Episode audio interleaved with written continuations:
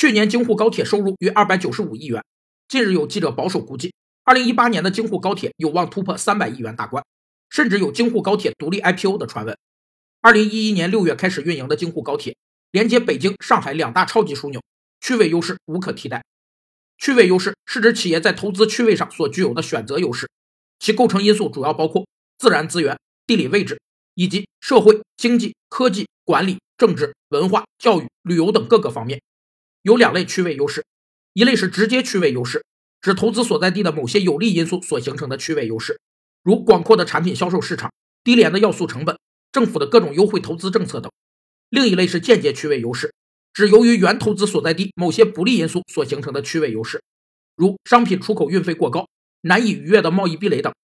据统计，京沪高铁客运量已占全国高铁客运总量的百分之十，成为我国最繁忙的铁路客运线路，一票难求是京沪高铁的常态。